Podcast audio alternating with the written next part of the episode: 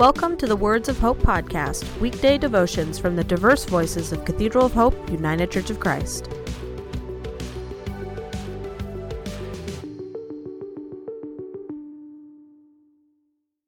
The devotion for today, Monday, August 31st, was written by Reverend Dr. Neil G. Thomas and is narrated by Beth Wilson. Today's words of inspiration come from Revelation 3 1 through 6, New International Version. To the church in Sardis, to the angel of the church in Sardis, write These are the words of him who holds the seven spirits of God and the seven stars. I know your deeds. You have a reputation of being alive, but you are dead. Wake up. Strengthen what remains and is about to die.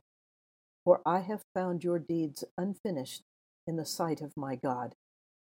Remember, therefore, what you have received and heard, hold it fast and repent. But if you do not wake up, I will come like a thief, and you will not know at what time I will come to you.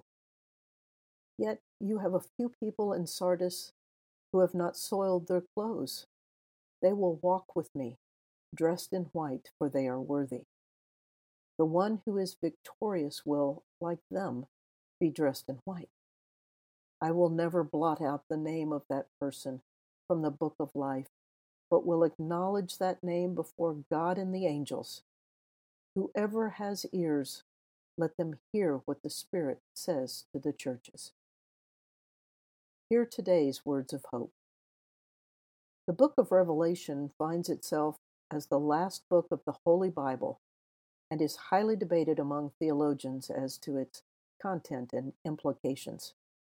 Some say it is a prophetic writing that details the end of the world, while others say that it is John's second gospel, full of imagery and allegory detailing John's vision. What we do know is that the book of Revelation was written as a letter and circulated among the Christian churches at seven important cities in Asia Minor, a region of the Roman Empire that is now the western part of the country of Turkey. There had been several waves of persecutions of early believers by Roman authorities, and the vision offered encouragement and assurances that God was still in control, that the forces of evil would eventually be wiped out. Some have attempted to turn the book of Revelation into propaganda, associating it with various events today. However, it seems clearer that John is specifically addressing the Roman Empire and its emperors. The third chapter is addressed to the church in Sardis, which was the ancient capital of Lydia and was the home of Aesop and King Croesus.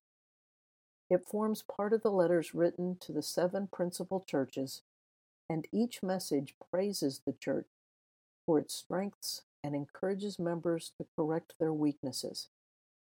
The entire book ends with an assurance that Christ is coming soon and that there will be an eternal reward for their faithfulness.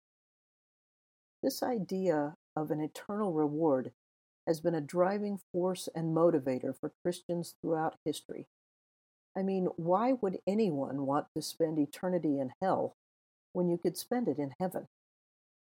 And yet, the notion of eternal life is not something that comes after death. It is something we can live in the here and now. Nor is it something that happens to us. It is about our transformation from the inside out. Eternal life begins with a change of heart and works itself onward so that all our lives, the inward and the outward, reflect the values and goodness of God. When we make the decision to be a follower of Christ, it is then that the Holy Spirit intervenes in our humanity, allowing us to be Christ like in all our ways, not just some. It is this encouragement to which John points the seven churches. But in this encouragement, he also offers a warning. When our humanities and egos take over, empires and emperors become gods. Today, we see this reality in our own world, in our government, in our institutions, and yes, even in our churches. In the book of Revelation, John warns us of the coming end, not an end that Jesus ushers us into, but an end in which we are devoid of God. Let us pray. As we begin this new day, I pray that we might take a moment to evaluate our own lives considering this good news. Are we being changed from the inside out, bearing the hallmarks of godly living and values? If not, how can we change course, repent, and decide today to step into the eternal life that God promises? I close this invitation to be changed with the words of the last chapter of the book of Revelation, chapter 22. I am the Alpha and Omega, the beginning and the end, the first and the last. And it closes with these words The grace of Jesus Christ be with you all. Amen. On a personal note, today also marks the 23rd anniversary of the death of Diana, Princess of Wales. I remember that day like it was yesterday. I take a moment to honor her life and to note the ways in which she modeled Christ likeness in her compassion and kindness toward many, and specifically those who were, in her day, rejected and ostracized due to the impact of HIV/AIDS.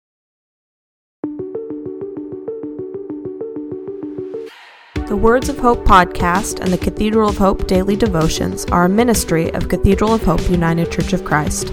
To support this ministry, please subscribe to and share this podcast follow us on social media, and donate through our website at cathedralofhope.com/give.